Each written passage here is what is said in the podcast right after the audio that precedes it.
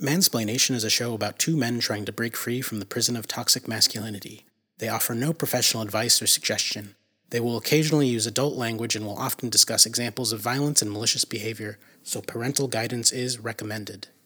Five, Four, three, two, one. zero.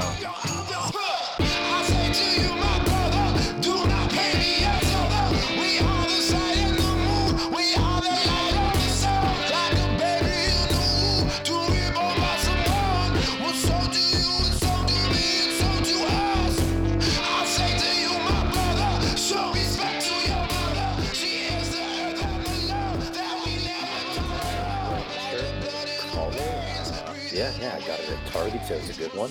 Welcome to Mansplaination, a talk show about our mistakes as men and what we are trying to do to make ourselves better. I am Tim. I'm Todd.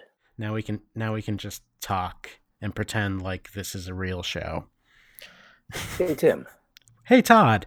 What's been bumming you out this week? Oh, you going you're going straight for it. No small talk. Straight for the jugular. Come on. So, uh, I haven't really come up a, with a way to phrase it.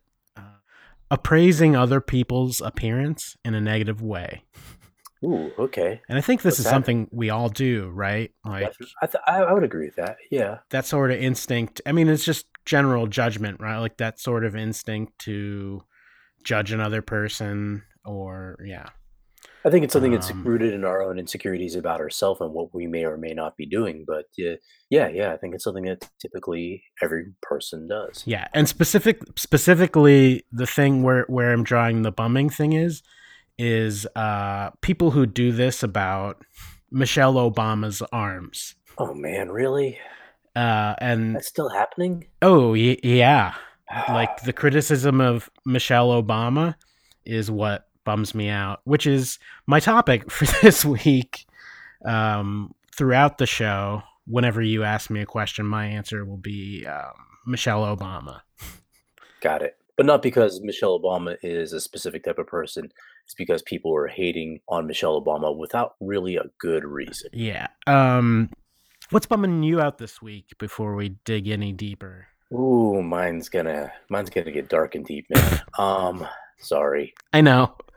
This might be a bad idea, but we're, we're going to we're to explore the bad idea. But go ahead. What's what's the So right now, I, I'm a social worker and I work with the homeless population. Throughout my career, I've worked law enforcement. I've so, I've worked social work, and just one of the things that kind of comes with the territory is that people just die. Um, and I had a vet die this weekend. It, it's you know, it's kind of weighing you down a bit. What I typically try to do in a situation like this is be grateful that I was able to do something with this person. He was street homeless when he came to us, and he he died in a with a roof over his head and on his Okay. bed, which Yeah. I was instrumental in getting both of those things for him. When I get back to work on Tuesday, it's going to be uh, trying to locate his family and give them the unfortunate news. But uh, it's uh, it's one of those things. That it's this is my third one that's happened in three years, and each one's been a very different situation. And yeah, it's it's one of those. I don't I don't think I'm ever really gonna get good with it, obviously, but uh, it, it makes me think about how we treat people. Um, just, I mean, I'm not a veteran, and I'm not gonna lie. Part a lot of times, I kind of wish that I was. There's a safety net that I think that if you're a veteran and you get into the departments of Veterans Affairs that you have, whether it's healthcare, whether it's I see. loans, whether it's educational grants, or whether it's just kind of like you you fall through every conceivable crack and you go homeless. There's a, a part of the VA that will help you out there. Not that these people didn't earn it; they definitely did. I mean, I think anybody that signs the proverbial blank check to uh, and joins our nation's military has earned that. It's and, and I, one of the things I often think about is that if you don't serve, then this is something that's not afforded to you. And I, I really wish that in our country it was. Well, sorry Thanks. that you're going through that right now, especially at work, and that's right. Right, but it's funny because talking to you, you uh, the thing you said, you said like, "Oh, I'm never going to get used to it." It's interesting because I I smiled there because thinking about you in terms of other people.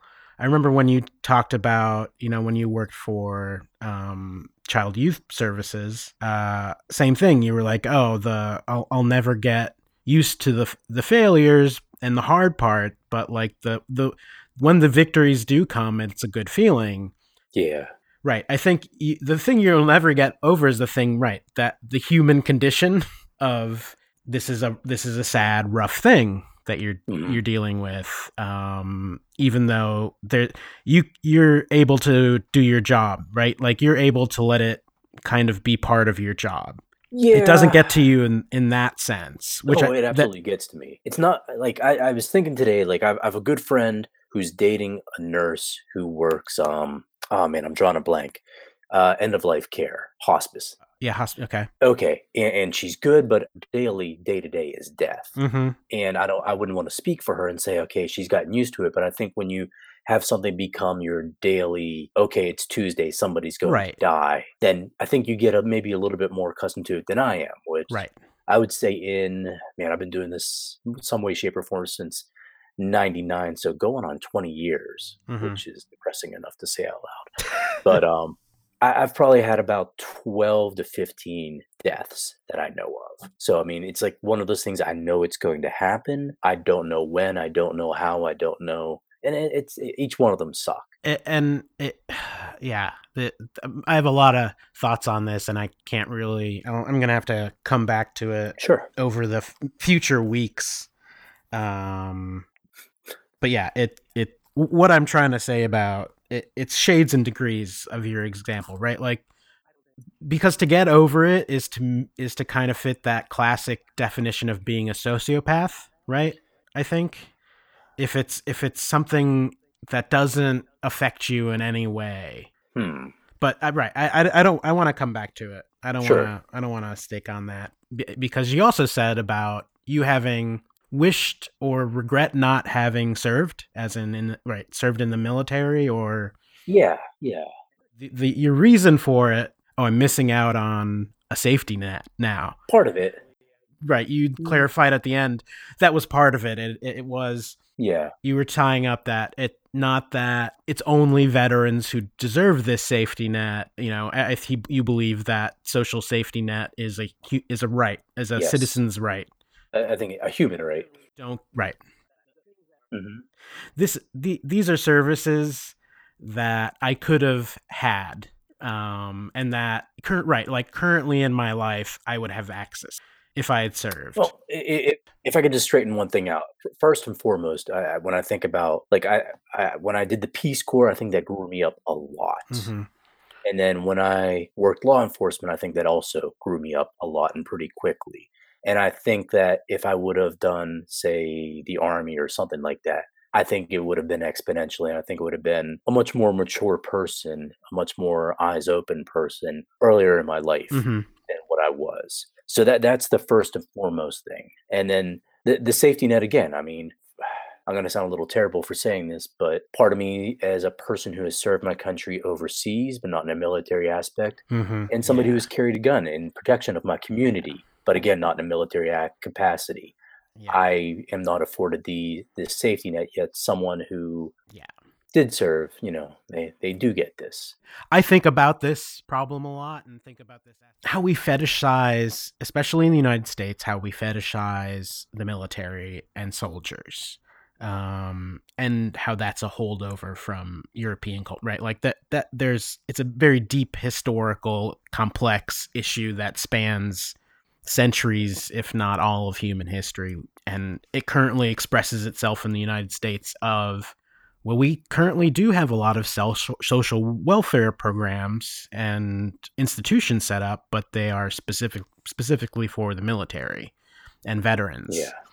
And again, right, like you said, first and for- foremost, and I'm like, yeah, of course, they do deserve that. Yes. But we all, we both believe at some level all human beings Yeah.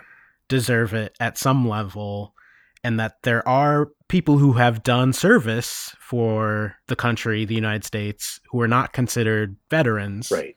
and thus do not are not entitled to these programs um yeah i this is and this is this is a piece that i think goes into what i'm bringing to the table this week which is michelle obama um and that's i felt i felt fun fun like mischievous bringing this to the table this week because I was like, oh, uh, looking at this guy, David Goggins, his Instagram, there's stuff I agree with, there's stuff I disagree with, but oh, under, overall, he's a role model and a inspirational type person, right? Like that's what he seeks to. Yes. And so I was listening to a story about um, Michelle Obama, and whenever I think about Michelle Michelle Obama, I get very happy because she's that person for me.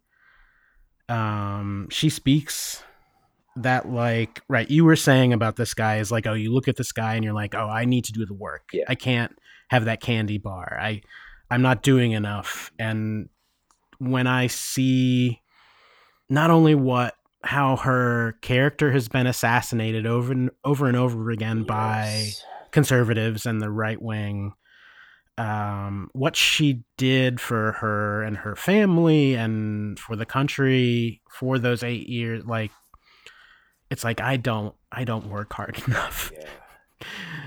um, she, she's a, for me she's a little bit different like a she i don't work hard enough and b if i did work as hard as her it sure as hell wouldn't be with the level of grace that she brings to the table. Um well okay so i, I was thinking about yeah i mean there, there, i think there were a couple things um so aziz ansari uh, did a set at the Comedy Cellar this week, and as we all know, Aziz Ansari is somebody who has been uh, as an accusation that uh, he was very forcible with a date in having sex, very coercive, very pleading, very by by any accounts not appropriate. And he he did a measure of addressing it that I I'm hopeful will kind of lead us to a better discussion. Uh, he he didn't go into Louis C.K. territory. He's not ignoring it completely, not going right wing he did address that this is a conversation that needs to happen. He said that he talked to a friend about it um, before it became public, and his friend said was very quiet for a period. He's like, "Are you judging me?" And his friend replied, "I'm judging myself because now I'm using what you've just described to me as a filter for every date that I've been on. Have I yeah. been a good person, or have I done what you've done?" am I not going to get called out on my shit because I'm not famous, but it's still there? And this is something that I need to be aware of. Right. The fact that Ansari brought that to the table, I'm I'm hopeful that he will continue with this discussion and something good can come out of a bad thing. Um, right. Es- essentially, being becoming better. Right. Um, yeah. I mean, like, oh, I did hurt someone, and not only was this behavior like that I think is just natural and acceptable, actually harmful and unacceptable. How have I been acting this way in my life. I think I think you mentioned it recently about um, right you having you looking back at old girlfriends, yes, and being horrified by the way you treated them. Yeah, and, and I'd like to say I don't have any like capital B bad things, you know, but right. I can definitely right. tell you some really immature, shitty things that I've done, and I, I've gone back and I've apologized to those girls, and most of them have accepted my apologies. Uh, right. No, no one was. Um, what are you talking about? You're crazy. Go away. I mean, I'm sure there was that. Yeah, actually, there was. It was just like I, I remember the one girl I apologized to, and she's like, "It's kind of funny because not only do I not remember the thing that you said, but I've been thinking a lot about some of the things that I said in turn, and these are the things that I would like to apologize for. And in that, it was like, well, you were reacting to a really shitty guy, so you get a pass on that. but don't worry. And and um, we haven't talked about this this at all over the weeks we've been recording and doing this. Mm-hmm. Um, but yeah, uh, the Chris Hardwick scenario, yeah. if, or if you want to call it that. But I don't, um, I don't know how that that so, sort of thing. That's a real complicated one for me. Yeah, I mean that to me, that's like, oh, this is was a complicated bad relationship.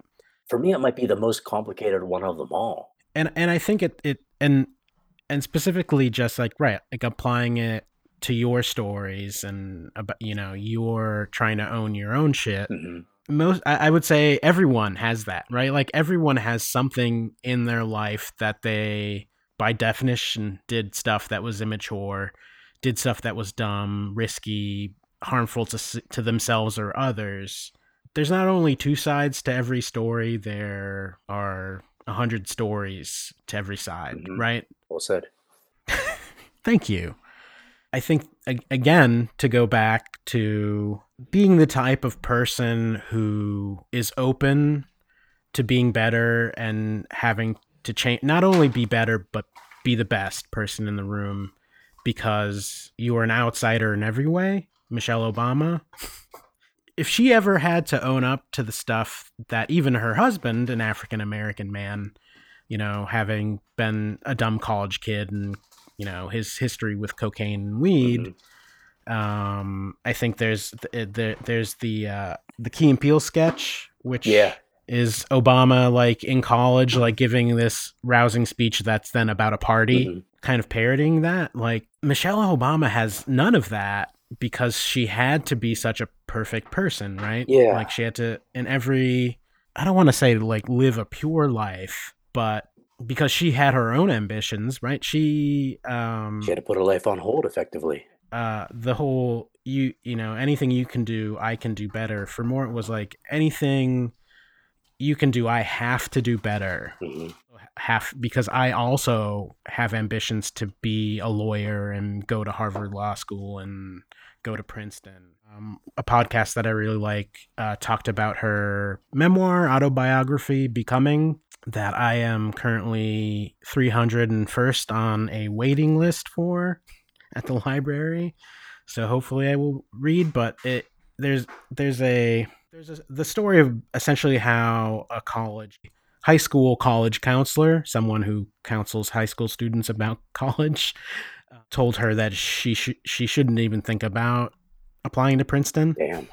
Black girl from Chicago, doesn't matter how good, you know, she wouldn't right. It was like, oh, you wouldn't be able to afford it anyway kind of thing Mhm. like not only is she held up as um, inspirational, a, a leader in terms of how we think about race and how we think about being a woman, she was also like she's also became a fashion icon. Definitely. Like that's something that she had to do um, because somehow that's uh, the first lady's responsibility is to dress dress very well. She, she's got to be brilliant. I mean, she's got to be what, what the old saying about Fred Astaire and Ginger Rogers. She's got to be able to do everything he can do, but in reverse and while wearing heels. and twice as fast i think right like that's the yeah yeah exactly the in the in the book she talks about um president obama like his biggest decision was no jacket or jacket no tie or tie Mhm. what tie Do I wear the brown suit? shirts,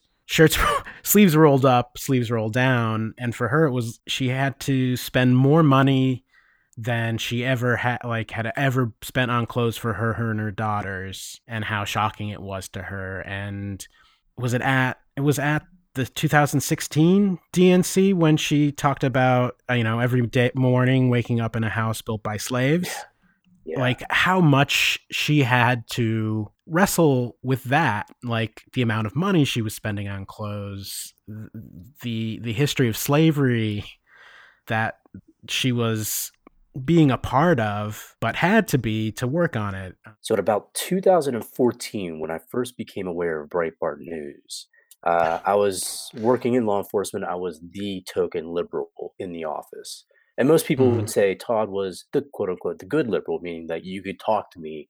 I would talk back, I would challenge you, but I wasn't gonna, I guess, scream at you or, you know, call you a racist, a fascist, anything like that. I'd actually take the time to listen to people. But I remember talking to one guy who I liked a lot up until that point, and he he said, "Well, you know, the thing about Michelle Obama, she is a transgendered person." oh jesus And it's like, I don't know what the fuck you're talking about. And then he showed me the article from Breitbart News that said, based on the size of her biceps, clearly she is a preoperative transgendered person. And I remember like trying to have the argument with that person, but ultimately giving up. Just like, I don't know if I can convince you that, that she is a woman.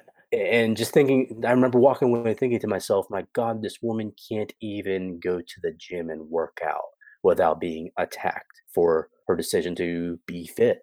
That's you know we talked about this a couple weeks ago last week i don't remember one of the complex reasons i deleted my facebook was to get away from that shit Yeah. that kept popping up because of people I, you know, friends of friends, family members, and who post that kind of Fox News stuff, that still exists. And whenever I would see it, I would just, I have a, I would get bummed out. Um, I have a picture of Michelle Obama on my phone because I like started dreaming about just like mail bombing these people, Mhm. pictures of her. And to be fair, when you say mail bombing, you mean just b- blowing up their inbox with pictures, of like a Michelle glitter, Obama. like a glitter bomb. okay, no, no, no, no actual explosives or anything like that. No, Worth saying. no. It is 2019. It is 2019. Um, the thing that blows my mind about that kind of trying to trying to come up with any any story or any narrative that isn't just explicitly, well, she's a black woman and I've been trained to hate black women, hmm right? Um, because that's really all I hear. any any story, any anything that criticizes her as a person, as a being, you know, not talking about her politics, not talking about her ideas, really just, you know, going at her i i- at, at its heart is well, yeah, it's because you we as a culture have been trained to vilify black women Yeah. and and their bodies. Yeah, definitely. Um and you will find any way that lets you say that without saying it, right? Yeah. The the big thing that she had to deal with when the 2008 campaign started was a paper she had written at Princeton um that she had to do a lot of like I, I just remember right like the drudge report and breitbart were holding it up about it, it was was that the new yorker article where they dressed her up as a t- like they dressed her and obama up as like Fist muslim bumping. brotherhood terrorists fist, each bumping other. Yeah, yeah. because that that was something people were waving around as evidence that they were part of the weather underground using all that bill ayers ties tied stuff. But um she you know going back to like how she wrestled with that ambition of being the best first lady but also being now a representative of this uh you know racist institution that is that those parts of the US government it was going back to that feeling was when when she wanted to go up you know grow up as a teenager she her her life was i'm going to change the system. Hmm the system's corrupt and broken and that's sort of uh, uh, what i remember is what whatever this thesis paper from princeton was sort of about was how broken the system is and it can't be fixed so we just need to tear it down and start a new new system. And that in college she realized no the only way for me to effectively like to be most effective for myself and other people to feel that I've lived a good life is to work in the system because that's really the only way to help people and affect change. Like that kind that realization. If you don't have a uh, place at the table, then you're on the menu. Do you know when I say the words lean in, Yeah. do they bring anything up? For those of you out there who don't, lean in is a mantra of US business person Sheryl Sandberg, currently COO of Facebook. She wrote a book called Lean In. It was essentially about women can't be women, that kind of style of feminism. It's like to be taken seriously, you just have to be aggressive and take your seat at the table and, and roll with the punches and find the way to take your seat at the table. And Michelle Obama ha- is noteworthy for being like that is your experience and does not apply to most other people, especially women of color. Mhm. It's not it's not equal. It's not just enough for most of us to demand our seat because people will laugh at like will laugh at you and kick you out and say no you, you know there the, there are expectations placed on women that are not placed on men Right. essentially is what i'm getting at right mm-hmm. And then when you compound that with there's expectations that are placed on a person of color that aren't based on a, a person, a white person, yeah I mean, you, you have a couple things working on you there. It's having two different decks of cards stacked against you. It's another thing I think about some is, you know, the, the guys that have done these things, what do we do with them then? I mean, somebody like a Harvey Weinstein, we, we can incarcerate him. That, that's fine. He, he doesn't need to be walking around anymore. the guy what somebody who comes at michelle obama's arms what do we do by Uh, that him?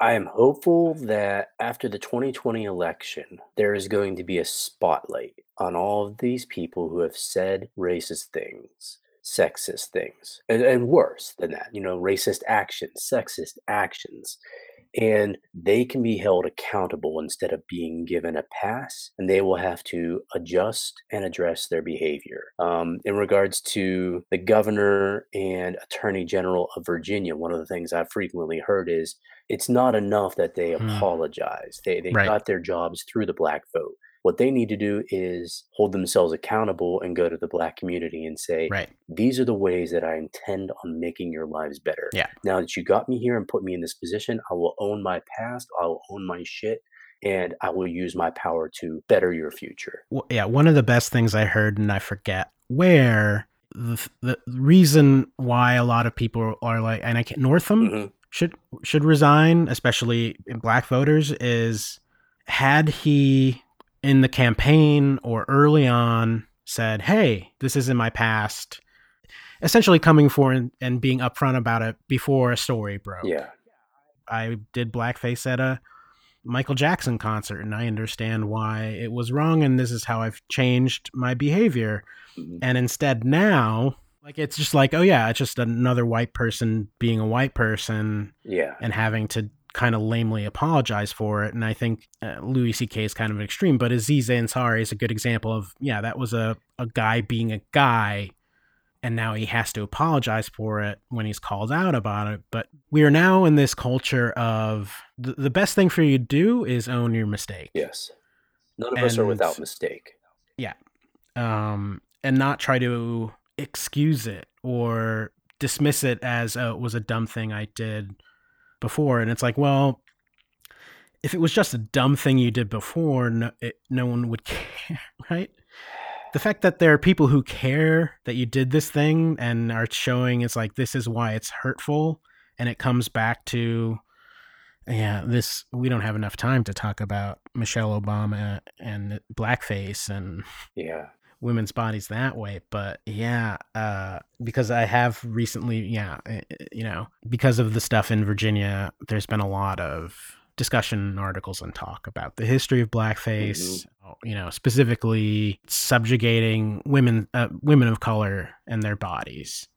What's getting you through this week Something that's been getting me through is probably going to be one of my top five albums of all time. You put me on a desert island, and I have the, one of these. If this is one of the five albums I have, then I'll be just fine. Uh, Mhm. J Dilla's Donuts. okay I, I, I first of all, I really kind of respect the art in that he is taking forgotten, discarded music and creating something that is much more than the sum of his parts with it. And when he did it is something that just floors me. Uh, first of all, if you, if you haven't listened to the album and you're a fan of hip hop, do so. J Dilla's Donuts. It's a wonderful instrumental album, and likely you've heard uh, parts of it sampled in Adult Swim or uh, Wu Tang Clan, The Roots. A lot of people have used this in their background.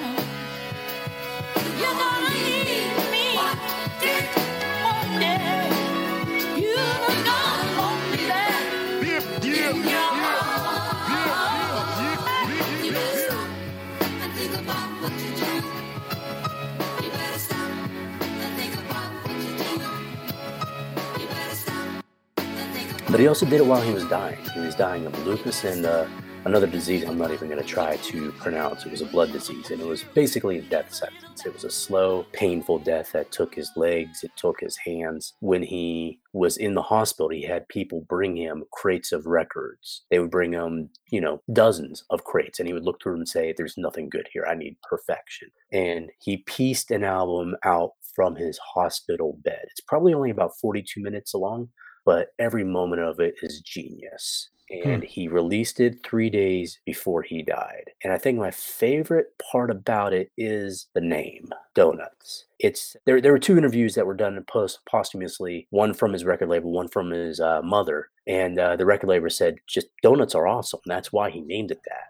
And then his mother expanded upon it, saying, This was one of his favorite foods. This is just one of those things that he enjoyed eating and it made him happy. That's all. You can listen to this, you can be happy, you can go about your day. And yeah, a lot, if I'm in the car and it's been kind of a rough day or I just need to kind of listen to something, I'll put on my go to track on that album is Stop, but really I, I can hit random and be very happy with where I landed. Hmm.